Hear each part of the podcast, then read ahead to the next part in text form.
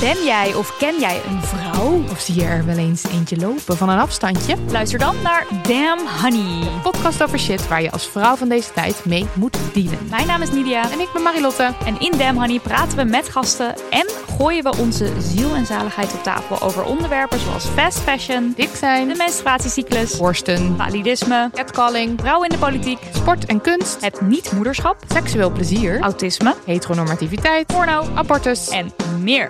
Elke zaterdag in je podcastfeed.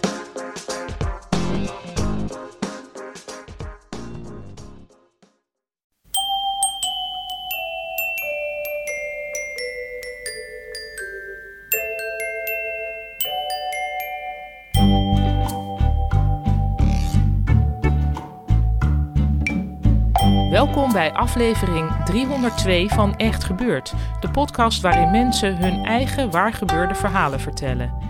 In deze aflevering een verhaal van Fenneke Hordijk. Ze vertelde het in september 2016 tijdens een verhalenmiddag rond het thema beroemde mensen.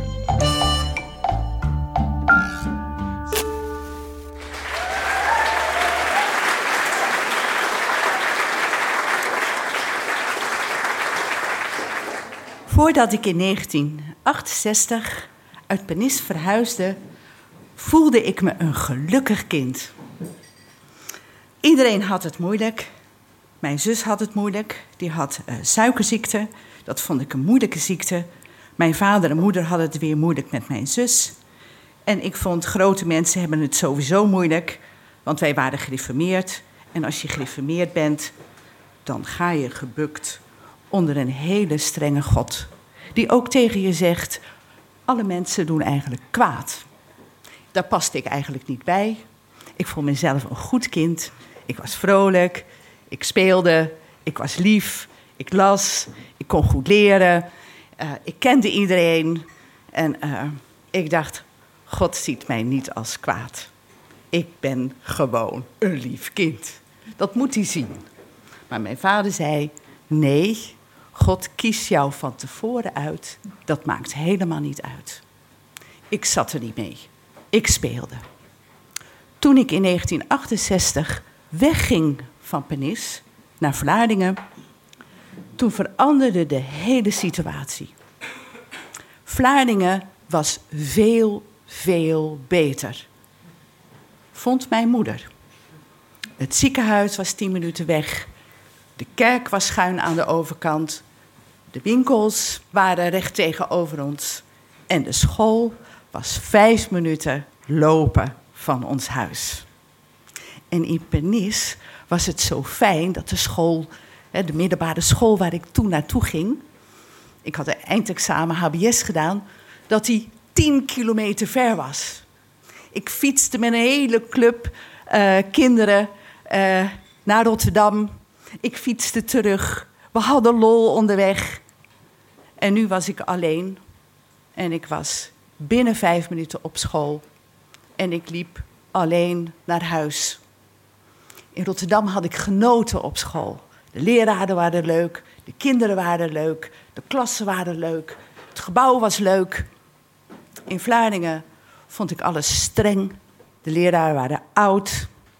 En je zat in zo'n soort harnas. Daar perste je in, tafeltje was er. En dan die stoel die zat vast aan je tafeltje. Ik kwam in een klas uh, met hele grote jongens terecht. Allemaal zittenblijvers. En iedere les hadden we een schriftelijke overhoring. En dan was het doodstil in de klas. En dat ging zo maandag. En dat ging zo dinsdag. En dat ging zo woensdag. En dat ging zo donderdag.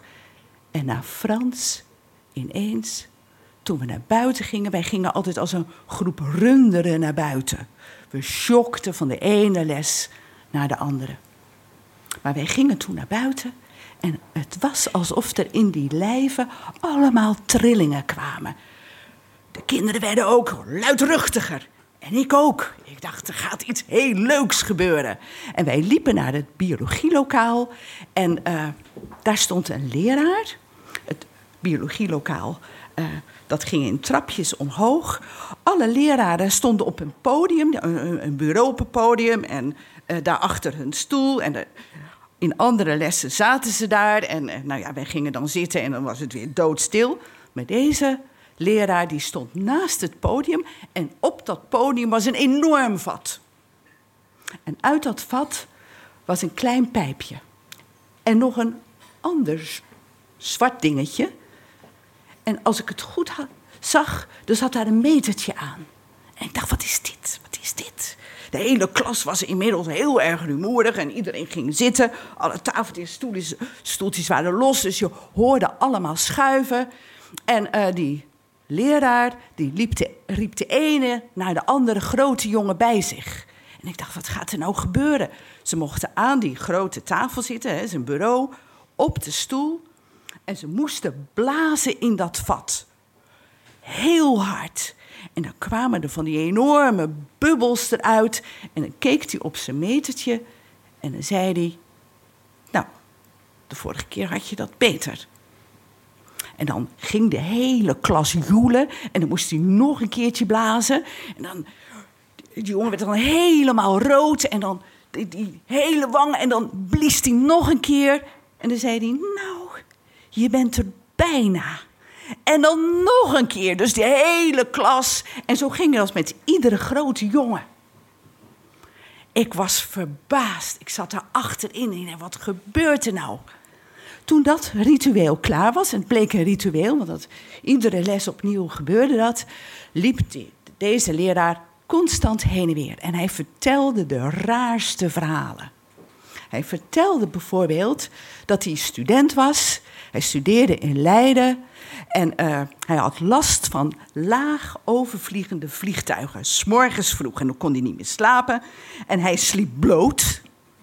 En ik dacht, bloot. En hij klom uit zijn raam. Hij klom uit zijn raam. En dan liep hij op het dak. En dan zwaaide hij en dan riep hij tegen die piloten: Piloot, val dood. En dan zwaaide hij ook nog met zo'n vlag. En dat stond ook nog eens op die vlag. En ik zat daar achter in die klas en ik dacht, nou, dit is raar. Dit is bloot en dan dat. Op een, uh, op een donderdag stond dat vat er niet. Hij liep voor de klas en wij, uh, ja, wij, wij stommelden weer binnen met heel veel lawaai. En uh, toen begon hij voor het uh, bord te tekenen. Hij stond bij het bord en hij tekende een enorme lange lijn. En toen nog een lange lijn en eronder een cirkel. En hij pakte zijn, uh, zijn bordenwisser en hij veegde een stukje daar vandaan. En op het kleine bord twee enorme ballen. Mijn buurvrouw zei, hij tekent een pik. Ik dacht, een pik? Ik had nog nooit, ik had nog nooit zoiets groots gezien. En hij tekende daar ook nog allemaal belletjes in. En hij had het over zwellichamen. En uh, die hele klas, het was één grote wow. En ik zat daar achter in die klas. En uh, nou, ik, ik heb er niks van begrepen. En toen stormde iedereen weg en al die tafeltjes en stoeltjes vielen om. En toen dacht ik, oh, dat hoort zo. Dus ik pakte mijn stoeltje en ik, die heb ik eventjes naast, heel heel voorzichtig neergelegd. En toen ben ik ook de klas uitgerend. Jaren later. Ik kijk televisie. Nee, ik kijk niet televisie. Ik sta in de keuken. En ik hoor de televisie. En je moet weten, na een jaar had ik hem niet meer gezien. Mijn leven was doorgegaan. Ik had me helemaal geconformeerd die, al die vrijheid, die was weg. Ik had zelf ook suikerziekte gekregen. En ik dacht, ik maak het mijn ouders niet zo moeilijk zoals mijn zus. Zij waren om haar bezorgd. Mij zal je niet horen. En ook conformeerde ik me aan dat geloof. En toen ik ineens een stem hoorde op de televisie, toen was ik dus getrouwd, ik had kinderen. Ik zat nog steeds in dat gereformeerde geloof. En ik dacht, die stem, die ken ik.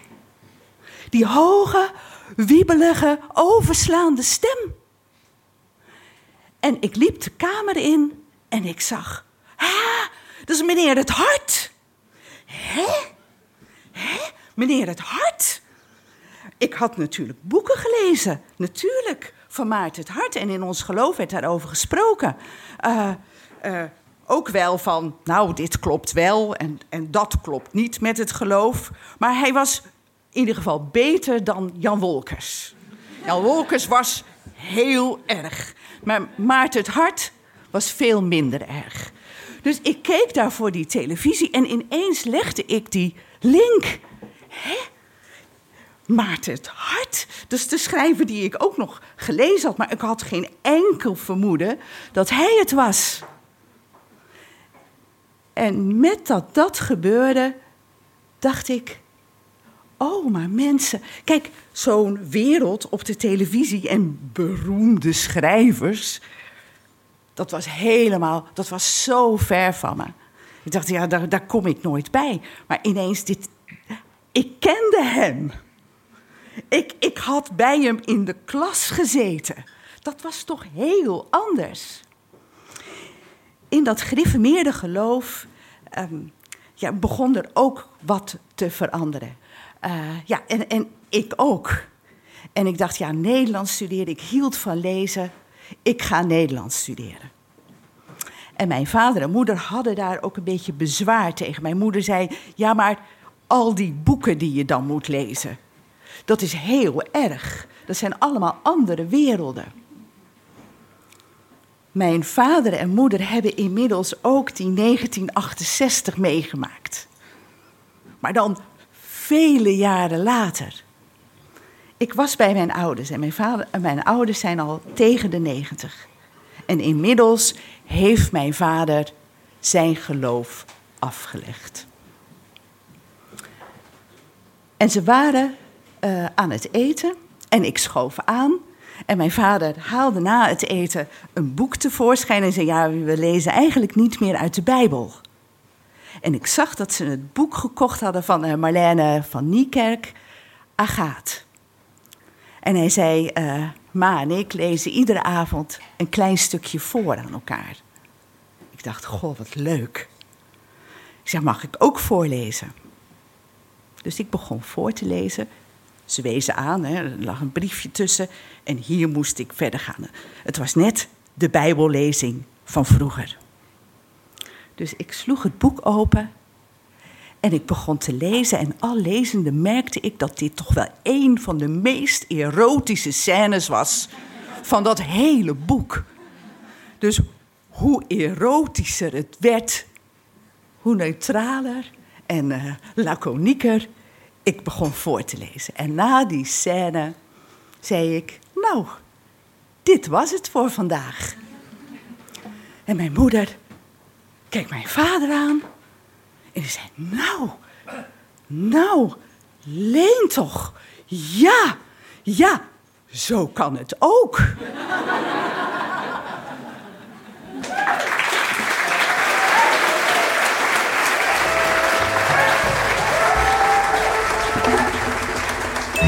Je hoorde een verhaal van Fenneke Hordijk. Fenneke is werkzaam als beeldend kunstenaar. Voor een indruk van haar werk kun je kijken op haar website www.fennekehoordijk.nl. Ze vertelde dit verhaal in 2016 tijdens een echt gebeurd in Comedy Club Toemler in Amsterdam. Haar ouders zijn inmiddels allebei overleden, mailde ze ons, en ze vindt het mooi dat dit verhaal als herinnering aan hen op onze podcast verschijnt. Over vijf dagen, op 18 mei, ligt Echt Gebeurd op papier in de winkels. Dat zijn drie prachtige boeken in een mooie cassette. En er staan in totaal 75 verhalen in, opgeschreven zoals ze bij ons zijn verteld. En daarbij zijn ze geïllustreerd door Annabel Keizer. Tot 18 mei kun je een vroegboekkorting krijgen. Bestel dan via www.echtgebeurtoppapier.nl. Je betaalt dan maar 25 euro. Na 18 mei kun je Echt Gebeurd op Papier overal kopen waar je maar wil. Ik stel voor bij je favoriete lokale boekhandel. Dan kost het boek 29,90 euro, wat natuurlijk nog steeds geen geld is voor zoveel moois in je boekenkast. De redactie van Echt Gebeurd bestaat uit Micha Wertheim, Rosa van Toledo, Maarten Westerveen en mijzelf, Paulien Cornelissen. De productie doet Eva Zwaving. Zaaltechniek deed Nicolaas Vrijman. De podcast wordt gemaakt door Gijsbert van der Wal. Dit was aflevering 302. Tot volgende week en vergeet niet: beroemde schrijvers slapen bloot.